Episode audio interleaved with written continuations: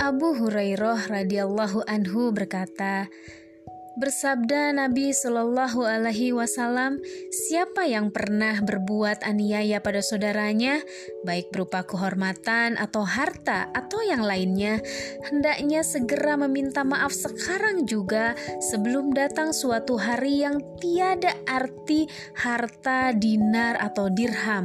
Jika ia mempunyai amal soleh, maka akan diambil menurut penganiayaannya, dan jika tidak mempunyai kebaikan, maka diambilkan dari kejahatan orang yang dianiaya untuk ditanggungkan kepadanya. Hadis riwayat Bukhari dan Muslim.